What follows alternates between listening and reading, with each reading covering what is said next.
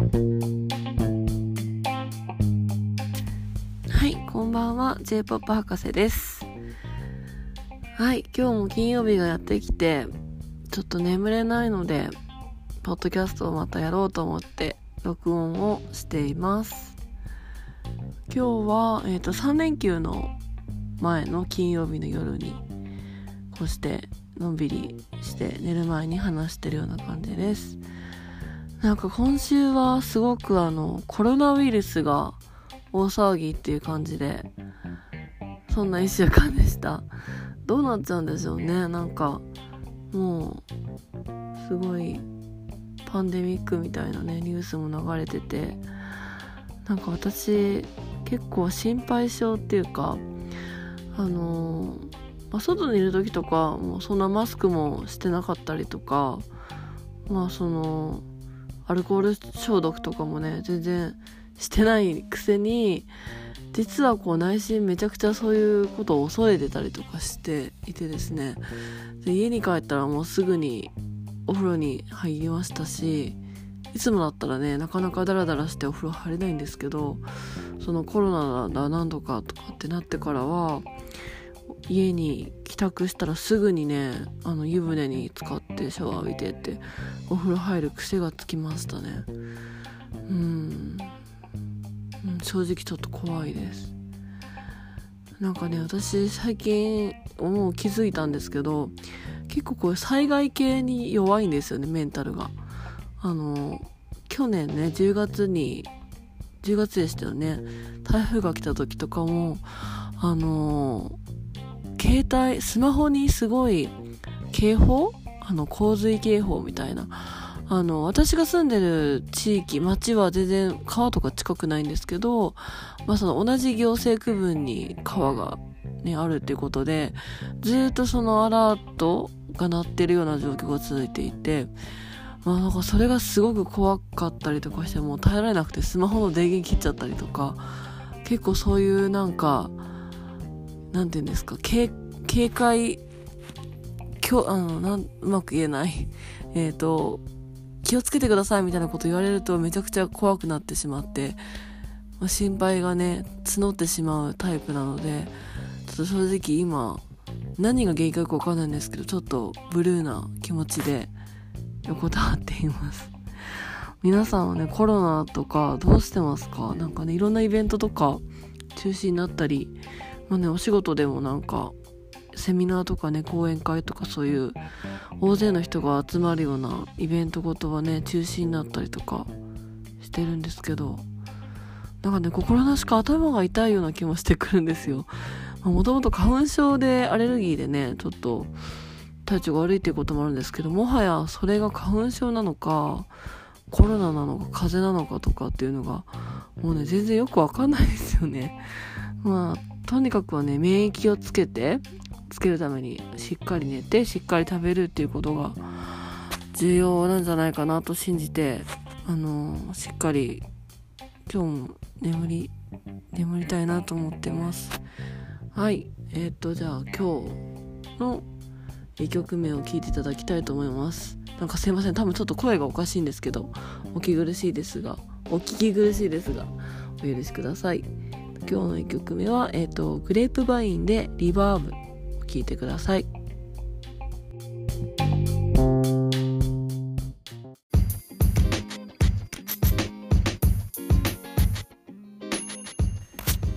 はい、えっ、ー、と、グレープバインのリバーブを聴いていただきました。はい、えっ、ー、と、グレープバイン。ちょっとね、あの、今までかけてきたようなアーティストの傾向とちょっと違うもののお話を今日はしてみたいなと思ってかけました。で、なんかそのきっかけになった話をね、してみたいと思います。とね、先週末だったと思うんですけど、私まあなんかこの番組で多分ちょくちょく話してるかもなんですけどまあ、基本家にいる時って YouTube 見るか Netflix 見るかみたいなねそういうねゆっくりとした気ままな生活を楽しんでいるんですけど Netflix でね見てるコンテンツって結局テラスハウスをもうひたすら見ててます見てましてそのために入会したようなものであんまりちゃんと見てない海外ドラマとかもあんまあんまそこまで、うん、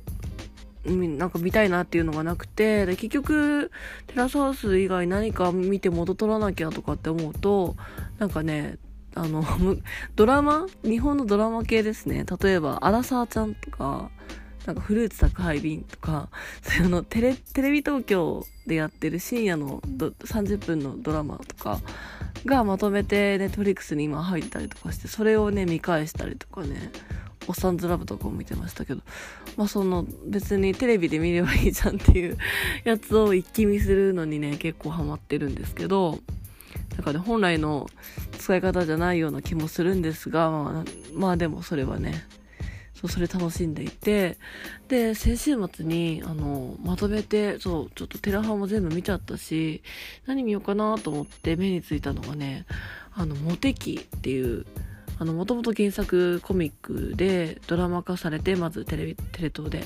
2010年ですね。ちょうど10年前ドラマ化されてその後ね映画化もされたあの森山未來さん主演のあのドラマと映画なんですけど皆さん見たことあります。もう私漫画から読んでてめちゃくちゃ面白くて大好き。もうドラマも漫画も映画も全部大好きなんですけどそのドラマをね先週末ネットフリックスで一気見いたしましてでねそこであの結構そのモテ期ってすごく面白いのがその、まあ、主人公があのひも手29歳派遣社員みたいな設定の藤本幸男くんっていう男の子がいるんですけど、まあ、彼はなんかその、まあ、き 前回話しましたね私その王道のものがちょっと苦手なんですって話をミスチルとドリカムのね例を挙げて話したと思うんですけどあれをね、まあ、さらにこじらせたバージョンといいますかその本当サブカルチャーっていうようなものっていうのに好きな自分をすごく誇ってるんですよね。なので、まあ、そういう J-POP のもっとこあのサブカル的なものがすごく好きだし漫画のサブカル的なもの王道じゃないものが好きっていうことが自分のアイデンティティになってるみたいな。そういうところがすごく細かくあの描写されてるような作品になっていてすごく面白い視点だなと思ってすごくそこがもう好きなポイント面白いポイントそういう人って結構多いと思うので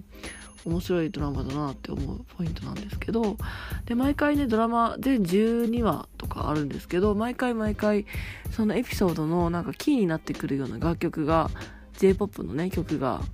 流れてくるんですよね。今週のモテ曲っていうようなテーマで。あの例えばで言うとなんか小酒さんの強い気持ち強い愛が流れるっていう時もあれば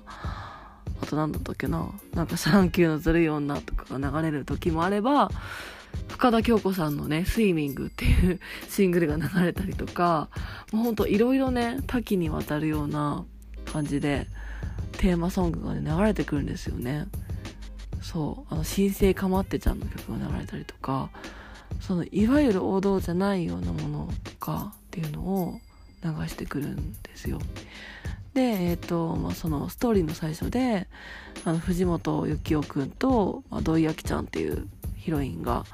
なんか夏のねフェスに行くみたいな描写から始まるんですけど、まあ、私実はフェスとかもね行ったことがないくらいの本当にあのメジャー非メジャー志向なんですけど、まあ、その描かれてるのがそのロック系のあのミュージシャンが好きっていうような2人の話が描かれて、まあ、10年くらい前の設定なので2010年なのでなんかアジカンが好きとかイースタンユースが好きとかあと何だったかな。いろいろねそういうロックバンドが好きっていうようなことが書かれていてでそういうのなんか聞いてるうちにあ私私も結構そういうバンド好きだった時期あったなっていうことをね思い出してふと。なんか今まで結構紹介してきた楽曲もメインとしてはやっぱり小室哲哉さんの曲だったりだとかあとはまあ ABEX 系レコード会社でいうと ABEX グループの ABEX サウンドと言われるようなものっていうのを非常に好んで聴いてきた人生ではあるんですけどもでもあの同じよう時を同じくしてあのラジオっ子でもあったので中学生くらいから FM に始まり FM ラジオにはまってでそこからねそこで流れているパワープレイベイ FM とかねナックファイブとかを好んで聞いてたんですけどなぜか横浜市民なのに FM 横浜がうまく入んなくて電波が。ベイ FM とナックファイブの千葉と埼玉の電波がめちゃくちゃ強く入るっていう部屋だったんでベイ FM とかねめちゃくちゃ聞いてたんですけど夜中とかね勉強しながらとか寝れない時とかでそこでパワープレイでかかってた曲っていうのがまあその私が普段その好きなのって小室さんとか桜大輔さんとかの曲を好んで自分では追いかけてるんですけどそこに引っかかってこないものっていうのをパワープレイで流れていてそこから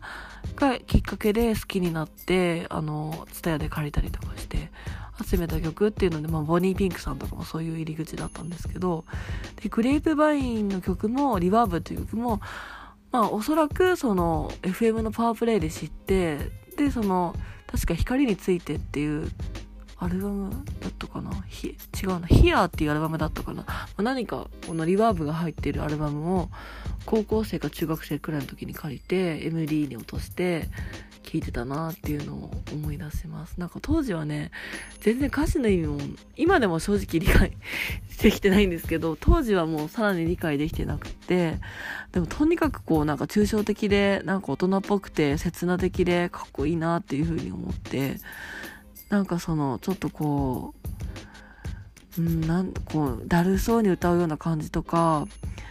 サウンドの気だるげな感じっていうのもすごく気に入って聴いてたのがこのグレープバインの曲で思い出が残ってますね。はい。で、その、モテ期で思い出したロック系の曲。まあでもさ、モテ期、モテ期についてちょっと語ると、なんかあれって、主人公が29歳の童貞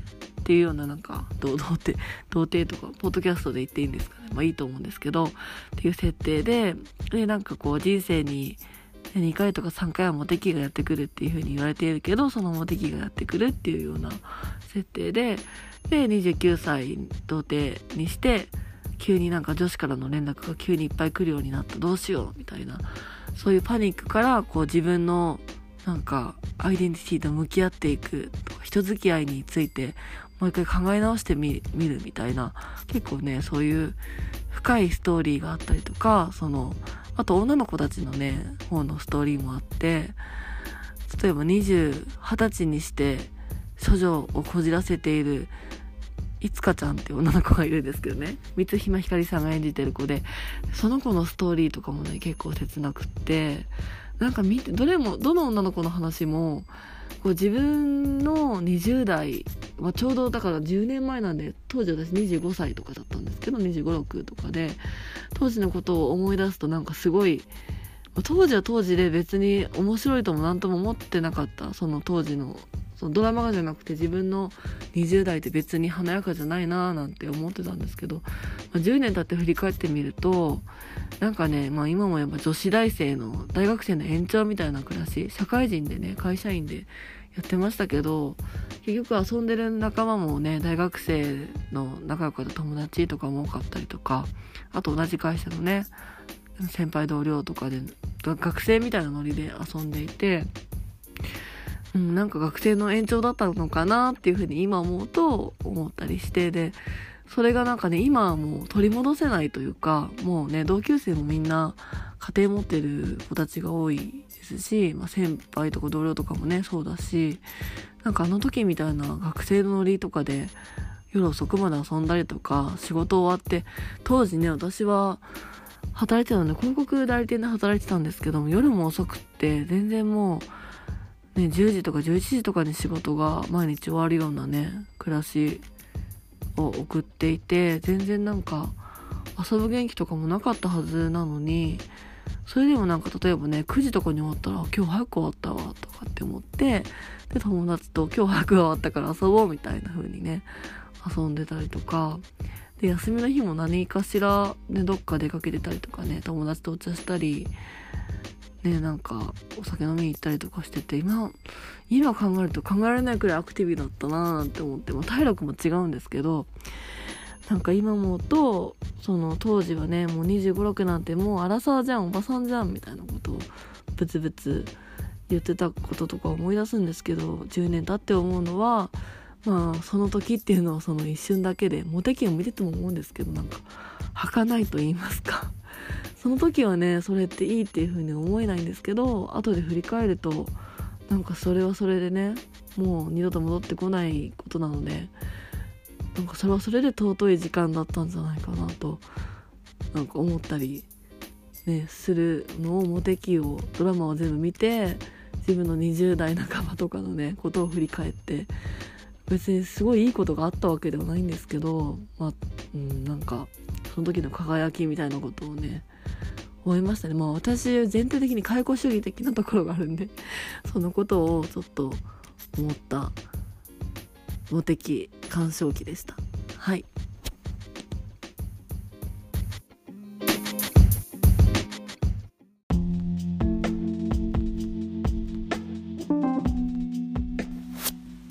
はい、えっ、ー、と、キリンジでエイリアンズを聴いていただきました。はい、え、ー、と、キリンジのこの曲は、ちょっとなんで、どうやってきっかけで知ったか思い出せないんですけど、でもこれも多分高校の時くらいに何かで聞いて、CD 借りて気に入って、アルバムかな借りて気に入って MD に落として聴いてましたね。なんかこう、まったりしたい時とか、何も考えたくない時とかにねすごい向いてる曲だなと思ってうん。好きですね。たまに聴きます。まああんま聞かないかな最近。なん結構高校生くらいのなんか大人っぷりたい時とかにね結構キリンジだったりとか。あとはねスーパーカーとかも聴いてたしクラムボンも聴いてたしなんか当時のこういうバンドの話とかね盛り上がれる人がいたら楽しいなっていう風に 思ったりしますね。モテ期を見ててね、そう、モテ期で、その主人公のね、藤本幸雄くんが、この話がしたくてしたくてたまらなくて、でもできる相手がいなくて、で、そこで出会った土井明ちゃんとか、いつかちゃんとかと恋をするみたいな話なんですけど、こういう話がね、できたらそれは好きにもなっちゃうだろうなと思いますね、なんか。これがね、幸雄くんのアイデンティティですか？そういう意味では私もこういうなんか話っていうのが自分のアイデンティティなんだなとかっていうことをね思ったのが、まあ、さっきちょっとあの25歳くらいすごい忙しかったって話したと思うんですけどえっ、ー、とその後ももう30歳近くまで広告代理店で私は働いていたんですね。なんですけどもうなんでしょうね。ちょっといろいろ思うところありましてあの海外の大学院であの経営学の修士をね MBA ですよねっていうんですけどを学んでちょっとあの代理店とか広告代理店ってもマーケティングのね活動の一部でしかないとその時は思ってその時はねちょっと思ってまだ若くて。であのもっとね経営事業とか経営の全体を見れるようになりたいし、まあ、英語もそんなに得意じゃなかったんで、まあ、大学院行けば英語もなんとかなるだろうみたいな感じでね あの両方一気に学びたいと思ってちょっと会社をお休みいただいてあのイギリスのね大学院に経営学の修士を取りに行ってた時期があったんですよね。20代もう 30, 30歳ぐらいでしたでその前後でなんかだいぶ過ごし方とか人生観とかがね変わったような感じがしてます。でそれまでっていうのはねなんか結構まあさっき大学生の延長って言いましたけど、まあ、今でもねそんなに対して自分の何か変わったかって言うとかんあのコアは変わってないと思うんですけどそのよくあのうんなんかマイペースに過ごすようになったなっていうのもあったりだとかうんちょっとこれちゃんとメモ書きとかしてないんで重気が重くがままに話してるんですけどやっぱその海外で初めて帰国子女とかでもないので初めて暮らしてみてでいろんな国の人たちとねあの生活したり勉強したりする中でなんかそのすごくこう自分の個性をそのまま好きでいていいんだよということをね他の国の人と話してるとそれをすごく学んだ部分があってで私はねその同じ留学生仲間の中でもあのまあお互いね自己紹介とか何が好きとかっていう話でもう私はその自分の国の j p o p が好きで特にアイドル文化とかも好きでということをね結構プレゼンとかでね話してたんですよ、まあ、日本っていうものを知ってもらういいね、話のネタにもなるっていうので AKB が好きなんだけど AKB48 って知ってるとかキャリーパイパイって知ってるとかねそんな話をよくしたりしてたんですけど結構ねその例えばアジアの子あの中国、うん、香港台湾タイとかの子とかはねよく知ってるっていう風に言ってくれたり宇多田ヒカル知ってるって言ってたりとかあとはね、まあ、イギリスにいたんですけどイギリスの現地の子もキャリーパンパム知ってたりとかね。あとは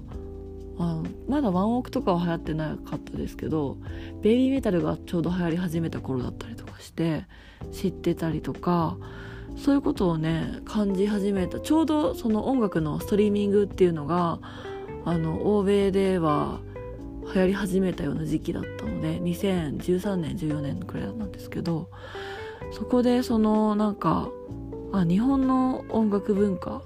っていうのが海外の人にも知られるっていう可能性をすごく感じてでちょっとそのクリエイティブ産業が日本のクリエイティブ産業がどうやって海外で展開できるかみたいなことをねテーマに修士論文を書いたりするくらいその私のその私にとってその MBA の留学っていうのが節目になってで今後その仕事で何をやっていきたいかっていうのも、まあ、実はねそれをきっかけにクリエイティブ産業、まあ、大きな意味でクリエイティブっていう意味で広告の仕事をしてたんですけど、まあ、そのより今後そのより的を絞って音楽事業っていうことにあの的を絞ってやっていきたいっていうふうに思ったのはその経営学の修士を取った時にクリエイティブ産業の研究をね自分でしたしていろいろね国の人にインタビューをして日本のあの j p o p だとかクリエイティブカルチャーアニメとかねドラマもそうですけどどう受け止められてるとかっていうのをね定量訂正でインタビューしてとかっていうところが結構その先の今ね音楽の仕事を私してるんですけどそれを本当になりわいにしていこうっていうふうに決めた思えたきっかけにもなったことだったなっていうふうに思思ったので思ったのでちょっと言ってみました。そう。だからまあまあ日々ねなんかちょっと30歳超えてからイギリスから帰ってきてからは結構まあ職種もねその広告代理店っていうその代理店業務から事業会社その自分たちで事業を持ってる会社に変わったっていうこともあって、まあ、その職種が大きく変わったのでなかなかちょっとその慣れない部分もあったりとか、まあ、プレッシャーの質もちょっとか種類も変わってきたりとかして結構休日はもう家でぐったりしちゃうようなことも、まあ、あとね年齢年齢的なこともあると思うしあとライフステージもねもう自分と周りとだいぶそれぞれね違うそれぞれ違うステージを行くっていうこともあってなかなかその周りと一緒に行動みたいな学生時代みたいなことはなくなっていってあとまあねインターネットとかも発達してきて、で YouTube だの Netflix だのっていうのもねちょうどその頃2015年10年以降定着したっていうこともあってもう家でゆっくり一人でまったりするみたいなのがね定番化してきてるんですけど休日、何言おうとしたんだっけ？何言おうとしたんだっけ？忘れちゃいました。そうそうそう。20代そう20代と30代の違いねを話しててそうその節目があって。でも私はまあそう好きで j p o p が好きで音楽が好きで日本のコンテンツドラマアニメ好きで仕事もまあそういう関係のことをしててで土日もまあ外にね20代とは違くて外には行かなくはなっちゃったんですけど、まあ、好きなものをねコンテンツを見て過ごせてリラックスできてるので今はまあいろいろね忙しいことだったりとかプレッシャー感じる時ももちろん社会人会社員なんであるんですけど今ねちょっと話してて自分で話してて自分で振り返って思ったんですが今はなんか自分は幸せだなっていう風にね思ったりしました。もともとね音楽が好きでその育ってきてまあ今それをね仕事にできてるっていうのはなかなかねその好きだなって思ったことに関われる大人になれるってことはなかなかないというふうに思うので、ね、その20代の頃輝いてたかななとか中学生の頃良かったなとかよくこのポッドキャストで言ったりしてるんですけど、まあ、35歳の今も当時好きだった音楽とかに関われてるんで幸せだと今思うと思いますしあと10年経ってまあもしなんかね振り返る10年後に生きてるかとかね何してるかとか分からないですけど振り返ったらまあ35歳は良かったなってまた言うんじゃないかなと思ったりします。そんななんか10年間の振り返りでした。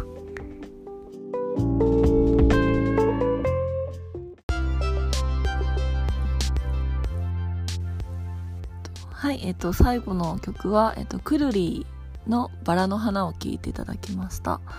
この曲はね、またモテ期の話に戻るんですけど、モテ期の中で、あ、ちょっとまだ見てない方はね、ネタバレ注意なんですけど、ゆきおと土井きちゃんのラブラブなシーンで流れてる曲です。この曲はね、すごくいい曲、いいですよね、なんか。うん。この曲を聴くとなんかこの曲は2001年の曲らしいんですけどあの調べたとこによるとでも私の大学時代にもこの曲結構流行っててなんかね大学生活男女でキャッキャ盛り上がってる時に BGM として流れてたのを思い出すのでなんかねモテ期のその土井明ちゃんと幸男のシーンを見て自分の大学時代を思い出してちょっとねキャッキャした気持ちを思い出させられるそんななんかそんないい曲だなと青春ソングだなと思いましたね。はい。はい。でちょっと今日はなんかあのサブカル的 J-POP モテ期的サブカル J-POP っていうことをねテーマにしていろいろグレープバインとかキリンジーとかくるりとか、まあ、意外と私が好きだったロックみたいな話をしつつちょっとなんかなんとなく10年とか20年とか振り返ってみるような話をしてみました。ね、このポッドキャストのね、私が J-POP 博士として気に入ってるところはね、こう好きあれば J-POP に絡めて自分の話ができるっていうね、もう自分のポッドキャストなので、普段なんかそこまでこう、自分の話をとうとうとするみたいな機会ってそこまでないと思う思うんですよね。まあ人によると思うんですけど、私の場合はあまりなくて。で、話さないとね、どんどん忘れていくんですよね、人って。何があったかとか。なんか、うん。まあ事実、事実ね、実際、小学校時代の記憶とかどんどん思い出せなくなってきてますし、中学校もそうだし。だからこうやってね、なんか、記録、媒体に残しとくのもいいのかなと。昔はね、今もありますけど、ブログとかでね、残して記録するみたいな方法もあると思うんですけど、まあなんか J-POP に関わらずね音楽ってその当時のねことを呼び起こしてくれるいいそういう媒介になってるので仲介になってるのでまあこのポッドキャストではあの 私の好きな博士の J-POP を通じて自分語りをしていくというねそういうコンセプトになっております。今日もお楽しみいただけていたら嬉しいです。では3連休皆さんコロナウイルスに負けずにゆっくり免疫をつけてあの楽しく過ごしていきたい過ごしましょう。はい。ではゆっくりお休みください。いい連休をお過ごしください。おやすみなさい。